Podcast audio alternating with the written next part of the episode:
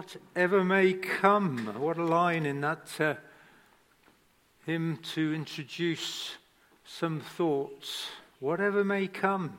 Well, it's come this week, hasn't it? We've had news of two or three hundred callous criminals being taken into custody, preventing murders and saving countless lives. We've uh, seen selfish COVID infected people travel through western New South Wales into Queensland before presenting with symptoms. We've seen one of our national heroes stumbling over himself and others in the courtroom trying to clear his reputation. Leaving Barton too late to meet Joy from the op shop, I had to brake hard coming into that uh, school zone in Scullin that white van was parked there. Your speed has been checked. What about you? That piece of cake you ate that you knew you should have left until later? The little white lie you told to save your skin? What are we? We're human, that's right. But what's James been teaching us since we were in Romans 1? What's his words? I am a big fat sinner. We just can't help ourselves. To err is human. But the good news is God knows and He cares. Pray with me. Now, Father and our God, please open your word to us this morning. Take the words I prepared and apply them to our hearts in the message that you have for each one of us. In Jesus' name. Paul closed chapter 4 with this amazing statement. He, that is Jesus, was handed over because of our sins. He was raised to life to make us right with God. In chapter 5, Paul sets out to answer the perfectly natural question how does that work? I hope to bring out of chapter 5 three key points. God took the initiative to bring us into a brand new relationship with Himself. Adam's disobedience brought sin into the world to spoil the relationship that should have been. Jesus Christ's obedience deals with Adam's legacy of sin and death, oh, so effectively.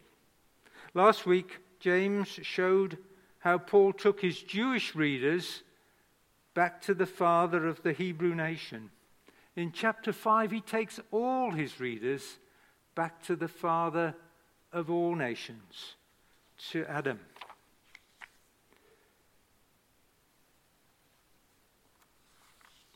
Introducing Adam, he says in verse 14 in the New Living Testament Now, Adam is a symbol, a representation of Christ who was yet to come. Other translations talk about a figure of him or a type of Christ. Let's think about it this way Adam was the first of the old humanity who led everyone into disobedience and death.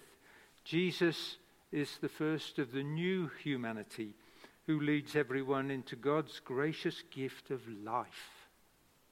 Chapter 5, Paul makes two references to sin and the law in verse 13 and later in verse 20. Paul will return to the law later in chapter 7, which will be the subject of a future sermon. But for now, let's understand that the law was given so that everyone can see how bad they are. Finally, the word righteous or righteousness, as Paul uses it here, seems to be almost interchangeable with the phrase made right with God.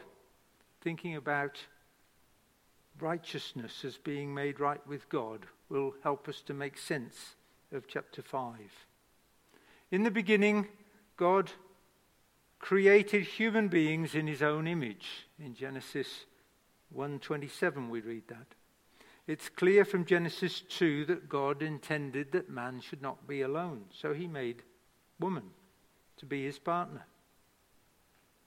As Pastor James reminded us a fortnight ago, the account in Genesis 3 seems to indicate that God was in the habit of walking in the garden with that first couple as friends. But on that occasion, in verse 8 of chapter 3, something terrible had happened that spoiled their friendship. We'll look at the detail of that a little bit later. But I want us to understand that God's purpose in creating people was to care for his creation and to enjoy his friendship. Last week, Pastor James showed how Abraham's faith had made him right with God.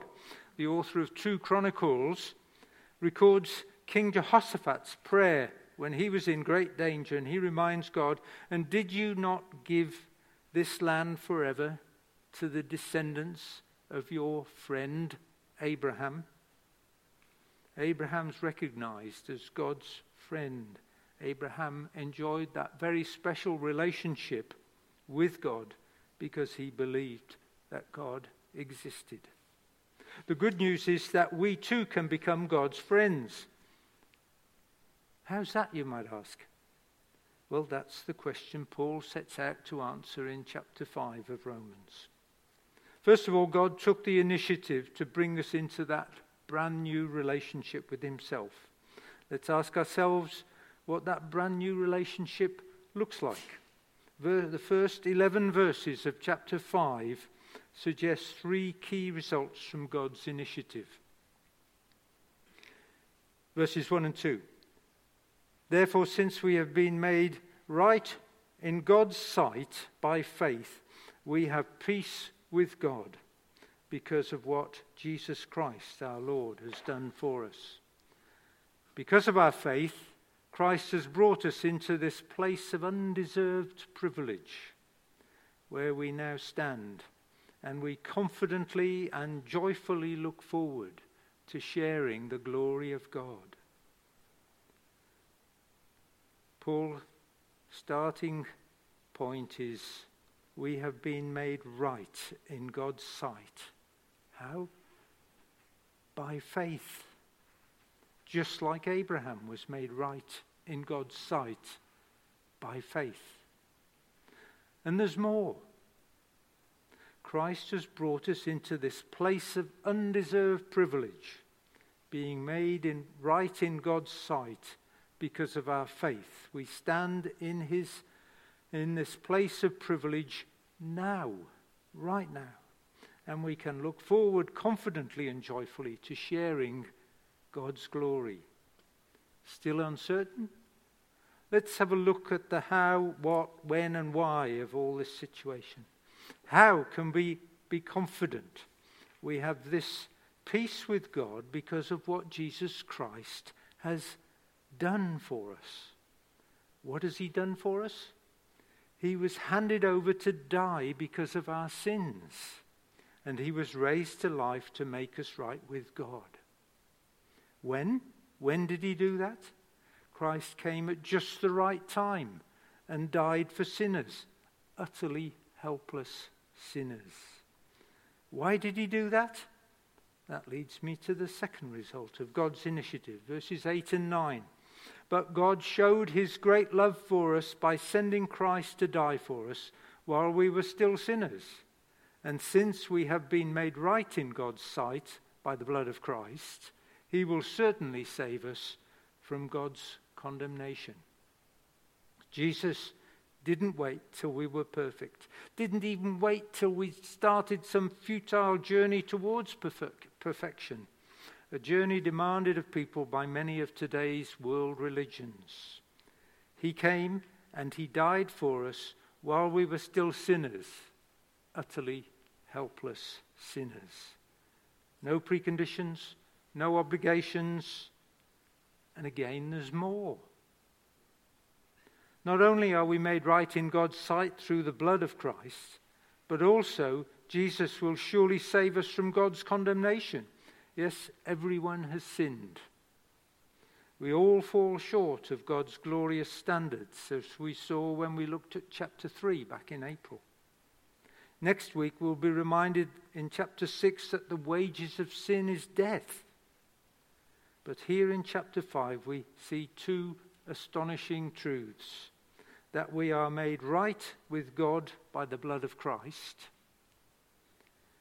we are saved from God's condemnation because Jesus has suffered it for us. That's right, Jesus suffered God's condemnation in our place.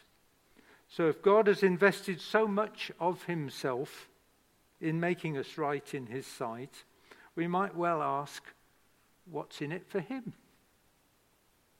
That brings me to the third result of God's initiative. Verses 10 and 11. For since our friendship with God was restored by the death of his Son while we were still enemies, we will certainly be saved through the life of his Son. So now we can rejoice in our wonderful new relationship with God because our Lord Jesus Christ has made us friends with God. Our friendship with God is restored. Why restored? Did we have a friendship before and lost it? Well, yes. I hope we'll see that the new humanity benefits from what Jesus has done. And the benefits include a wonderful new relationship with God as his friends. Let's recap the chapter so far. The first 11 verses of chapter 5 tell us that God took the initiative to bring us into a brand new relationship with himself. We have seen that God did this in three ways. Jesus brings us into a privileged place of peace when we believe it. Jesus did this while we were still utterly helpless sinners, and Jesus makes us friends with God.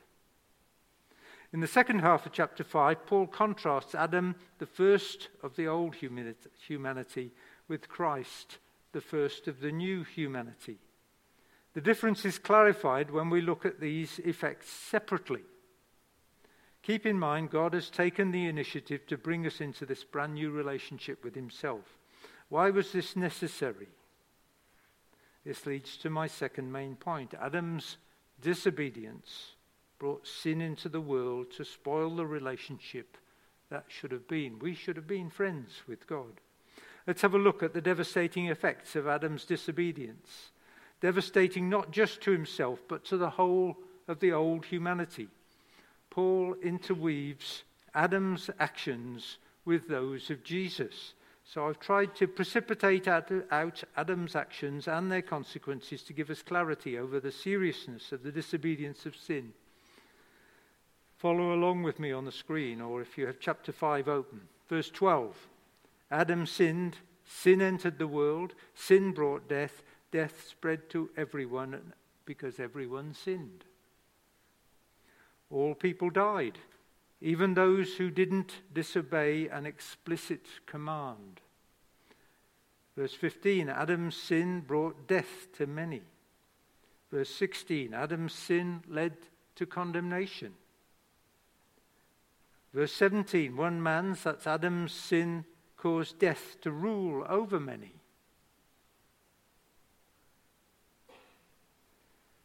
Adam's one sin brings condemnation for everyone. Many became sinners because Adam disobeyed God. Sin ruled over all and brought them to death. Paul has outlined in eight verses the steps the old humanity has taken a catastrophic descent into eternal separation from God. Separation from God, who had made Adam in his own image and likeness and made him for fellowship. The old humanity became utterly helpless because of sin. The law didn't help, it just shows people how bad they are. Something new was needed. God had to take the initiative. This brings me quickly to my third point. Jesus' obedience deals with Adam's legacy of separation from God, oh, so effectively. Let's have a look now at how different from Adam's disobedience has been God's initiative through Christ's obedience. Again, I'll summarize what Paul says verse by verse in chapter 5 as he contrasts the effects of Christ's obedience with Adam's disobedience. I've simply distilled the actions and the results of Christ's obedience so that they're plain for us to see.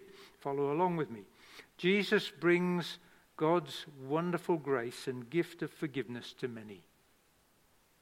God's free gift leads to our being made right with God in spite of our sins. All who receive God's gift will live in triumph over sin and death through Jesus. Jesus' one act of righteousness brings a right relationship with God and new life for everyone. Many will be made righteous because Jesus obeyed God. And finally, in verse 21, God's grace rules instead of death giving us a right standing with God, resulting in eternal life through Jesus. The new humanity benefits from what Jesus has done. The benefits comprise forgiveness, righteousness, triumph, new life, eternal life in a wonderful new relationship with God as his friends. Let me recap those main points then. God took the initiative to bring us into a brand new relationship with Himself. Adam's disobedience brought sin into the world and brought death and to the old humanity. And Jesus' obedience deals with death and by God's grace gives new, new humanity to all believers. If that was the complete message of chapter 5, we might ask, well, why do we who've received this new humanity still suffer pain and death? Why do Christians around the world suffer persecution? Believers always have, from the apostles onwards. Think of Polycarp, a disciple of the apostle John and later Bishop of Smyrna, at the age of 86, chose rather to be publicly burnt to death than to deny the lordship of Jesus Christ.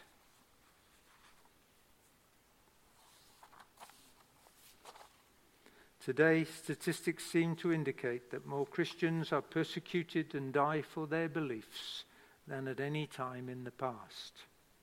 An exclamation, an exclamation can be found in Romans chapter 5, some verses that I skipped over earlier, verses 3 to 5. We can rejoice too when we run into problems and trials. We know how they help us to develop endurance. And endurance develops strength of character, and character strengthens our confident hope and this hope will not lead to disappointment, for we know how dearly God loves us because he has given us his Holy Spirit to fill our hearts. If this was the only verse in the New Testament that expressed this, tense, te- this sentiment, I'd wonder why Paul mentioned it here. But it's not. In fact, it's right there in the middle of Paul's explanation of the new humanity, but it's a recurring theme. James chapter 1. Uh, Dear brothers and sisters, when troubles of any kind come your way, consider it opportunity for great joy. For you know that when your faith is tested, your endurance has a chance to grow. So let it grow. For when your endurance is fully developed, you will be perfect and complete, needing nothing. Acts chapter 9. The Lord said to a nervous Ananias of Damascus, Go, for Saul is my chosen instrument to take my message to the Gentiles and to kings as well as to the people of Israel, and I will show him how much he must suffer for my name's sake. Much later in life, Paul writes to the young pastor Timothy So never be ashamed to tell others about the Lord, and don't be ashamed of me either, even though I'm in prison for Him, with the strength that God gives, be ready to suffer with me for the sake of the good news. Jesus himself said to his disciples, If any of you wants to be my follower, take up your own, give up your own way, take up your cross, and follow me. So, why is it that suffering is invariably associated with the new humanity? We could ask also, why did Jesus have to suffer? I've come to the, realize that there is just one answer to both those questions. Because we have been given a new humanity. We stand out as different. The old humanity does not like different, even good different. So think about that because we have been given the new humanity. It's a gift. We don't have to earn it. Last week, Pastor James reminded us that most world religions say you must strive to meet the standard, strive to improve yourself. Jesus said, I've done it for you. Just believe and receive it. What have we been given? A new humanity, being made right with God. That's what the religious are working towards all their lives. How can believers receive it as a free gift? Isn't that just arrogance? Think about what happens when the Muslim in the Muslim world a Muslim becomes a Christian. If you've read Brother Andrew's Secret Believers, you'll understand what I mean. Ostracism, or worse, is invited by an individual who receives Christ. It's an affront to their people. Muslims are a close knit community. Although they live in fear and uncertainty about their eternal future, the followers of Christ has assurance of eternal life, and God's perfect love drives out the fear of the future. A member of our church has unconditionally offered employment to an Iranian national who is currently in a camp in Turkey, there for fear of his life, because if he returns to Iran, he'll be killed because he's become a Christian. Many other world religions, and even some so called Christian groups, likewise resent the free gift that the believer receives. Believers' new humanity is what they long for, but they want to earn it. They want it as their right.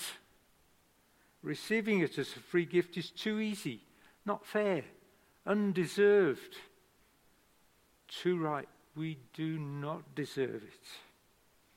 I'm indebted to John for lending me Chuck Swindoll's insights to Romans. In it, I found the author's reflection on a challenge he'd set his Bible study group of about 70 people. Note this, uh, James.